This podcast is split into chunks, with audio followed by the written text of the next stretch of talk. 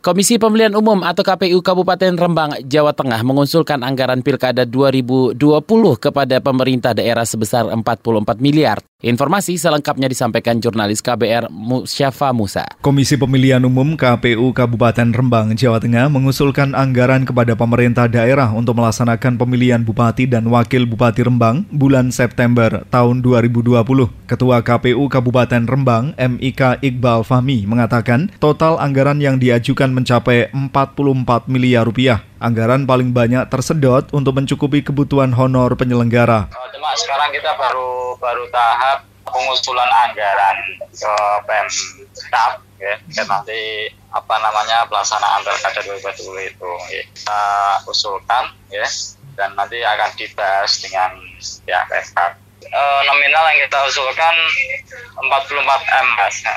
Total ya total empat puluh empat, cuma kan ya belum dibahas, kan itu baru pengusulan. M I K Iqbal Fahmi, Ketua K P U Kabupaten Rembang. Ika Iqbal Fahmi menambahkan pihaknya masih menunggu arahan dari Komisi Pemilihan Umum Provinsi Jawa Tengah. Biasanya, daerah-daerah yang akan menggelar pilkada akan dikumpulkan untuk rapat koordinasi. Musyafa R dua Rembang melaporkan untuk K B R.